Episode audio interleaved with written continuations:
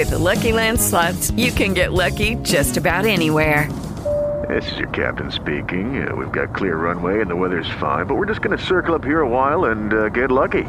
No, no, nothing like that. It's just these cash prizes add up quick. So I suggest you sit back, keep your tray table upright, and start getting lucky. Play for free at LuckyLandSlots.com. Are you feeling lucky? No purchase necessary. Void where prohibited by law. 18 plus terms and conditions apply. See website for details. Hello and welcome to episode 22 of the UK True Crime Weekly podcast. I'm Adam. This week we are in Essex, a county very close to my heart. Essex is immediately northeast of London with the longest coastline of any county in England at 350 miles. Although as a keen sailor, I know that most of that coastline is mud. For today's episode, we go back to May 2007, when Rihanna, featuring Jay Z, were number one in the UK charts of Umbrella, whereas in the US, the number one slot was taken by, and this is a particular favourite of mine, T-Pain featuring Yung Joc with Buy You a Drank. This was the month when Madeleine McCann disappeared from her bed in Portugal, and I bet you all have your own views on this high profile case. Alex Salmond was elected First Minister of Scotland. He was the first Scottish National Party leader to be elected as First Minister after winning an historic victory at the Scottish general election on the 3rd of May. In France, it was a victory for all short men as Nicolas Sarkozy became president of the country. And at the Cannes Film Festival, the Coen brothers film No Country for Old Men premiered. Now, my memories of that film are of terror for all the wrong reasons. Flying from New York to Vegas, I experienced the worst turbulence of my life. I didn't pay much attention to the plot. It was around 7:30 a.m. on Friday the 25th of May 2007 that A&E staff in Southend General Hospital received a call from the ambulance crew to prepare for a severely injured man with gunshot wounds. As the victim, 26-year-old Adam Mapleson was rushed into theatre doctors assessed his condition as critical. The bullet had entered through the chest, travelled upwards, and miraculously missed a major artery because it hit the bone which knocked it away. The bleeding it caused, though, was nothing short of torrential. As well as losing a huge amount of blood, his lung was badly bruised, two ribs were broken, as was his collarbone. To keep him alive, Adam was given twice his body weight in blood and fluid, and doctors even then were unwilling to remove the bullet for causing more damage. As his condition stabilised and he became out of danger, staff at the hospital slowly heard more details. Rayleigh is a small town in Essex, halfway between Chelmsford and Southend on Sea, around 32 miles east of London. On the morning of Adam's shooting, just after 7am, security guard Melanie Williamson had been carrying a cash box containing £20,000 to fill up an ATM at Rayleigh railway station when she was held up at gunpoint. A masked man appeared brandishing a weapon and pressed a gun to her stomach, demanding her cash box. She let him have the box of cash and he ran off towards the road. It was at that moment that IT consultant Adam Mapleson arrived, on his way to catch the train to work It's Normal. As he approached the station, he saw a security guard visibly distressed and a man running in his direction with a cash box in his hand. In a split second automatic decision, Adam tried to block his escape by body checking the robber. It was only when the attacker was on the ground that Adam saw that the assailant was holding a gun. He immediately took a step back and held his hands out to his sides. The gunman stopped and very deliberately, at point blank range, shot Adam on the left hand side of the centre of his chest. The man ran off as Adam lay on the ground in agony, covered in blood. Fellow commuters rushed to help whilst they waited for the ambulance to arrive. There were no early breakthroughs for police. The next month, detectives appeared on the BBC Crime Watch programme. If you'd committed the crime and knew it was going to appear on Crime Watch, would you get some beers and pizza to watch the programme, or would you not watch the programme? and pretend it wasn't happening. I often wonder that. Detective Superintendent Mick Field of the British Transport Police was leading the investigation. He was confident that someone must have seen the men as they tried to make their escape from the burning white Ford Escort, because they opened the cash cassette and triggered a security device containing red dye. He said, This was a callous and premeditated crime. We know they didn't have any disguise, so we've managed to get two very good EFITs and believe they would have been quite distinctive when they ran away from the burning vehicle because of the dye. Some of the witnesses have described them as looking like they had a suntan, but as anyone who watches the programme The Only Way is Essex will know, having a tan certainly doesn't make you stand out in Essex. Hey, I can make these gags as my wife is from Essex. There was a £25,000 reward put up by Loomis, the security people.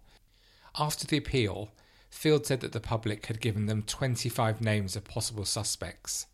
He said that one looked particularly promising, but added that it was early days. The investigation was slow, but detectives linked the attack in Rayleigh to a series of similar robberies that had taken place since 2006. During one attack, a security guard had a gun held to his head, and two shots were fired at his feet in Beckton, East London, as he delivered cash to an ATM. Another robbery in January 2008 in the delightfully named Vange in Essex targeted a security van as a Loomis security guard was taking cash to the post office at Martin's newsagents. As the guard approached the shop, two men wearing fluorescent jackets waved a handgun at him before threatening him and forcing him to hand over £20,000 in cash. They jumped into a waiting getaway car driven by a third gang member and sped off. Another attack on a security guard, again at Martin's newsagents, this time in Chadwell St Mary, Essex, close to the West Ham United training ground, when £9,000 was stolen and the biggest haul taken by the gang was again in Essex, at Morrison's supermarket in Witham, when £75,000 was stolen. It took almost 12 months for the police to find their men. In the early hours of the 15th of May 2008, over 150 police officers swooped on three properties, arresting four people suspected of being involved in these robberies. Detectives estimated that in total the gang had stolen over £250,000. The men arrested were all local Essex men Brian Wall, Len Smith, and his brother, Terry Smith. All were known to the police, but the surprise of the three and the person who made all the headlines was Terry Smith, a local lad who lived just a few minutes from Rayleigh in Canvey Island. So, just who was Terry Smith? Terry was born in Canning Town, East London, in 1959. Throughout a rather fractured childhood on the mean streets of Canning Town and West Ham, he learned the hard way from an abusive father the value of fear and violence as an all important mechanism for survival. Whilst at secondary school, he was placed into care, but after he became involved in some petty crime, he was put into a detention centre in Surrey and then Borstal. When he was about 21, in 1980, he was recruited by a group of old school professional armed robbers who passed on their knowledge and expertise to him, and he loved it, and also he found out he was good at it. However, his luck did eventually run out, and in June 1983, in Essex at Chelmsford Crown Court, Terry was sentenced to his first spell in adult prison. After being convicted of a number of armed robberies, he was given a 15 year sentence. But in 1984, when he was being transferred from Maidstone Prison in Kent to the high security Parkhurst Prison on the Isle of Wight, friends on the outside helped him to escape and Terry broke out of a prison van. As we know, very few people manage this, and it gave Terry considerable kudos. Often the best places to blend in is the busiest places, and Terry stayed in central London, in Chelsea, when he was on the run. Not one to keep a low profile, Terry was actively involved in other robberies until he was caught again in June 1986 at Kensal Rise in North London. Terry seriously injured his leg in the incident when he was knocked off his motorbike during the getaway. This was a really nasty injury where his right leg was almost completely severed from the rest of his body. Oh, imagine that. After a lengthy spell in hospital, he was imprisoned south of the Thames in Wandsworth Prison until subsequently he was taken back to the Old Bailey, where he was given a sentence of 16 years. It was now that Terry had one of those defining moments we see in the classic crime films. while in prison, Terry vowed to go straight. He took GCSEs and Open University courses, passing with distinction. He was a bright guy. Once released from prison, he decided he would never do anything again to jeopardise being close to his wife and family. And at the time in 2008 that we're talking about now, Terry was still married to his wife Tracy, and they had three sons and a daughter. In 2008, at the time of his arrest, life was really good for Terry Smith. Age 48, he'd reinvented himself from being one of the most successful and daring armed robbers of his generation, who'd admitted to being involved in up to 100 armed robberies, to a crime author and personality. I don't mean personality like Eamonn Holmes, I mean someone with real personality. His book, The Art of Armed Robbery, was published on his release from prison in 2002. The book's cover shows a shaven headed robber carrying a bag of swag and pointing a handgun at the camera. The publicity material said Terence Smith was much more than just another criminal. With a penchant for learning and his sophisticated, clean cut image, his tale is told with a finesse and intelligence. He is now fully reformed. The book itself is good, and Terry wrote all himself. There were no ghost authors. The publication of this book opened up many new avenues for Terry. With a group of other ex cons, he appeared on the Channel 4 programme The Heist. The men were set three different tasks in the programme by the producers to plan and steal a valuable painting, a prototype car, and a million pound racehorse called Lucky Harry from the home of horse racing, Newmarket. Terry's charisma and knowledge meant he was often invited onto the television to give his view on modern day high profile robberies. When an armed gang notoriously stole £53 million at Tonbridge, Kent in February 2006, Terry appeared on the BBC's flagship news programme, Newsnight. Remember, those were the days when people actually used to watch Newsnight. And when asked to comment on the raid by Gavin Esler, Terry said, Good luck to the robbers.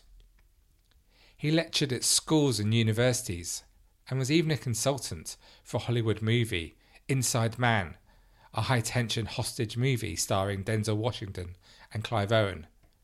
Remember that one? Yeah, I, I can't quite recall it either, but still, he was a high profile expert giving advice to the movie. In May 2005, he published another book called Two Strikes and You're Out, and in February 2006, he published a third book called Blaggers Inc. Britain's biggest armed robberies. At the time of his arrest, he planned more media appearances and to do more writing.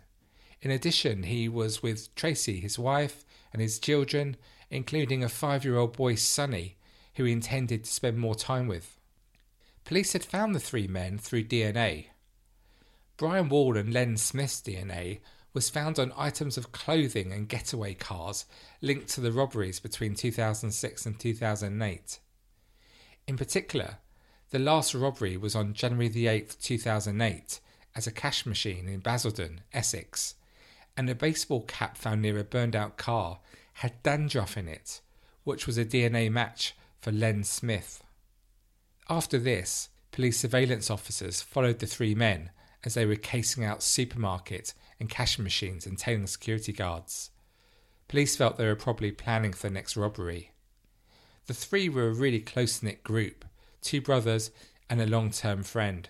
They trusted each other implicitly.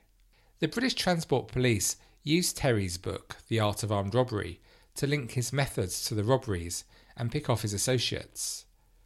The book is filled with photographs and details of criminals he'd worked with, including someone called Bubba Turner, who was later revealed to be Brian Wall, part of the gang. As well as being involved in the planning of the crimes, Terry Smith was said to be the driver of the getaway vehicle after the shooting in Rayleigh. In 2009, Terry Smith, his brother Len, and alleged accomplice Brian Wall faced trial at Chelmsford Crown Court, the same court where Terry had received his first jail sentence. During the period of the alleged conspiracy, Terry said of his brother, He lives in Dagenham. We rarely saw each other. He kept his own circle of friends in London, and I have my own circle of friends and family in Canvey Island. He added that he'd met Brian Wall in prison and that he'd visited occasionally. But that was it. Asked about allegations against him of participating in a series of armed robberies, Smith said, Not true. It's complete and utter nonsense. After a 14 week trial, the jury found Brian Wall, a painter and decorator by trade, guilty of causing grievous bodily harm with intent for shooting Adam Mapleson in Rayleigh, but they cleared him of attempted murder. Wall was also found guilty of conspiracy to commit a string of armed robberies across East London and Essex over a two year period, and conspiracy to possess firearms in connection with these attacks. Judge Charles Gratwick sentenced Wall to at least 12 years in prison before he could be considered for parole. He said he was a wicked, callous career criminal who carried on planning robberies even after the Rayleigh shooting. He said, Instead of being sickened by what you had done, you continued to play an active role in the conspiracies, sourcing cars for subsequent robberies. You are, in my judgment, a wicked, callous career criminal. Wall had already spent 396 days in prison, but he won't be eligible for release unless he can show he is no longer a danger to the public. Judge Gratwick said, The making of a release will be for the parole board to determine when or if you are no longer deemed to be a risk to the public. The jury in the shooting trial failed to reach a verdict on Terry and Lenny Smith. The pair were charged with conspiracy to commit armed robberies and conspiracy to possess firearms for these attacks. The retrial was scheduled for the following year. Tight security costing over £1 million was in place at the courthouse for the retrial in 2009. After hearing the evidence, the jury deliberated for six days before coming back with their verdict. They found Terry Smith guilty. The court heard Smith had used literary research as a defence for the crimes. His brother Len was found not guilty of the same charges by jurors. Detective Superintendent Field, who headed the inquiry, said that Terry Smith was anything but reformed. The conviction of Mr. Smith is particularly welcome, said Field. This is a man who has previously touted himself to the media and to the public as a reformed career criminal who had seen the light but he's a violent, cynical individual with no regard for the law who was prepared to go to frightening ends to ensure his demands were met. Detectives said that Terry Smith billed himself as a minor celebrity, a robologist, and Britain's most wanted man. The judge gave Terry Smith an indeterminate sentence, but said he should serve at least 12 years before being considered for parole. In sentencing, the judge said, you carefully planned and researched these robberies. You were involved in watching and observing the delivery of cash in transit. You are dangerous and callous, and you were deeply involved. Were it not for your arrest, there would have been further robberies. You tried to explain it all away by saying you would carry out literary research. Terry's wife wept uncontrollably as he was led away from the dock to begin his sentence. As he left the court, he turned and shouted, I have not committed these offences. I do not recognise the sentence as the offence does not exist. How can I be guilty of conspiring to rob a specific Loomis vehicle when GPS records were tampered with to look like I was guilty of the offence? Terry continued to strongly protest his innocence, calling it a deliberate and massive miscarriage of justice. From his prison cell, he always signed letters, strength and honour as always, as he corresponded with a number of people who agreed with him that his conviction was shaky. Terry maintains that the time of the Rayleigh raid at 7.13am when Adam Mapleson was shot, he was in bed with his wife and his seven-year-old son, 10 miles away in Canvey Island. One man convinced of Terry's innocence is journalist Neil Root, who has spent time with Terry and looked at the information that he'd compiled behind bars. Writing for Inside Justice, he describes why he feels Terry is innocent. After Terry was arrested for the robberies on the 15th of May 2008, he faced 26 ID parades where he was misidentified as the wrong height, colour, and creed. The witness had seen the robber from a distance of 50 metres for five seconds and had described him as a black haired, five foot tall Indian man. Terry is white, with salt and pepper hair, a powerful build, and is about five foot ten inches tall. Terry also claims that this witness had seen him talking about the crime on TV prior to the ID parade. There was also evidence at the trial that Terry had been observed by two police surveillance teams following an old Mercedes Loomis cash van in Basildon in Essex. Terry had explained that he was carrying out research for his book, Blaggers Inc., but this was denounced in court by the police as a big fat lie. And Terry alleges that the police substituted the old Loomis van in the evidence for a newer Ford model. There was no independent corroboration of the Crown's case. At his first trial in May 2009, the jury was discharged, but nine months later, a second trial convicted Terry. This was based on Loomis tracking documents, and Terry is adamant that the evidence is unreliable and unsafe. He's certain that he's been a victim of a conspiracy between the British Transport Police, Essex Police, and Loomis Management using manufactured data track documents. In fact, Terry says that the specific Loomis vehicle was being monitored by police elsewhere in Essex at the time of the robbery at Rayleigh train station. There seems to be major discrepancies in the documentation, which give the appearance of alterations being made, even the misspelling of a place name, which an automated mainframe computer system would surely have spelt correctly. There are also numerous distance, time, and speed anomalies. Additionally, on requesting CCTV footage of the relevant day for the railway station robbery, Terry's team was informed that CCTV was only archived for 48 days. Similarly, three key Loomis employees, who Terry claims gave false evidence at his trials, have since left Loomis, and their work computers have been wiped of all data relevant to Terry's case, according to Loomis head office. Neil Root contacted the British Transport Police in late 2012 to ask to speak to Detective Field, who led the investigation. He was told he could not speak to Field as he had resigned. Following that, a Freedom of Information request by Terry Smith revealed that Field, a recipient of the Queen's Police Medal for Distinguished Service in 2010, had retired early. Likewise, the detective in charge of the very questionable ID evidence at Terry's retrial, Detective Constable Philip Caldwell, had also left the force prematurely, and had the disclosure officer, Detective Constable Martin Hand. Terry Smith had earlier made an allegation of serious police misconduct by the British Transport Police, and when he asked if these resignations were in relation to this, the British Transport Police refused to confirm or deny it. Terry has also learned from the Independent Police Complaints Commission that Inspector Russell Bush of Essex Police, who was in charge of ANPR data tracking in Terry's case, has been demoted to the rank of police sergeant as he attended false evidence at Mr. Smith's trial. As Terry Smith himself says, apparently the robbers had left a wealth of evidence behind at the scene of the crimes, including DNA, fingerprints, CCTV, handwriting, telephone evidence, but not one iota of this incriminating evidence was directly linked to me. At one stage during this huge inquiry, my name was added to and then completely erased from a hot list of 148 suspects. Of course, it's hard for us to know the reality of what Terry Smith says about the evidence.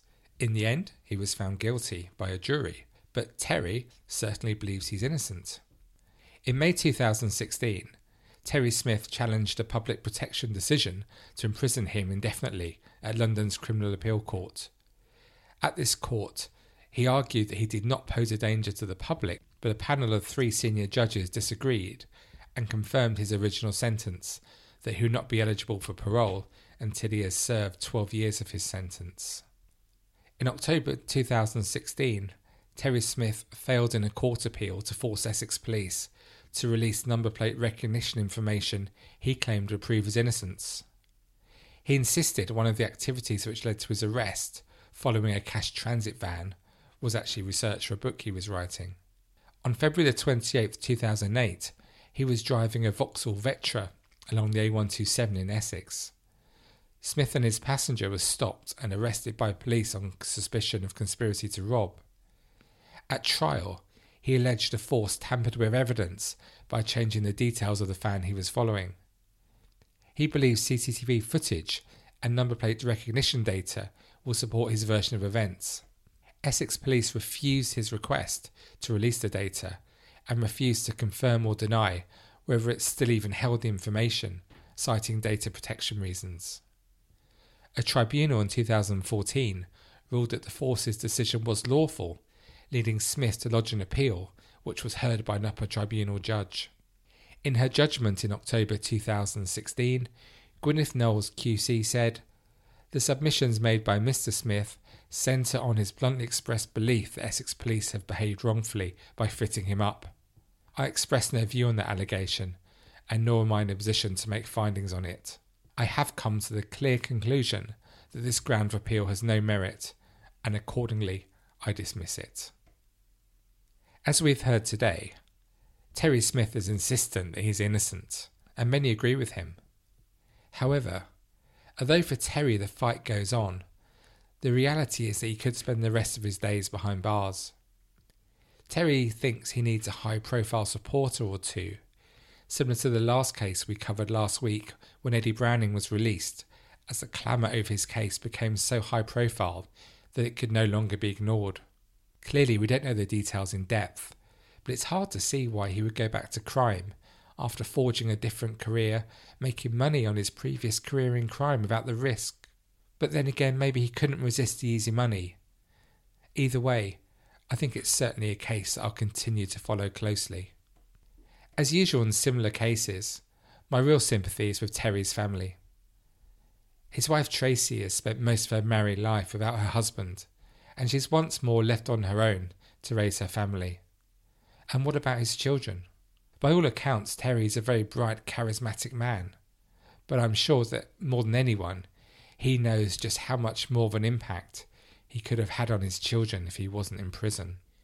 As for Adam Mapleson, the so called have a go hero from Rayleigh, I wonder how he feels about his actions on that morning in 2007. In the end, he received a pretty paltry £2,000 compensation for his physical injuries. But who knows how much of an impact the longer term psychological issues have had on his life.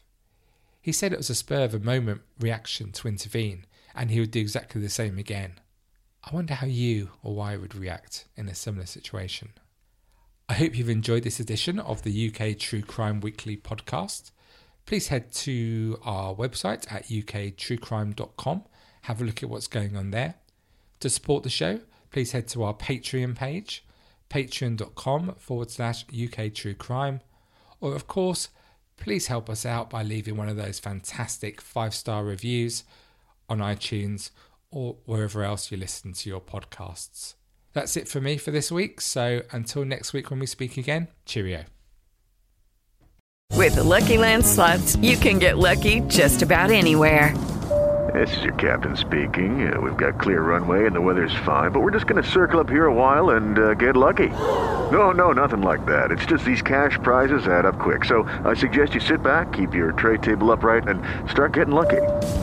Play for free at LuckyLandSlots.com. Are you feeling lucky? No purchase necessary. Void where prohibited by law. 18 plus terms and conditions apply. See website for details.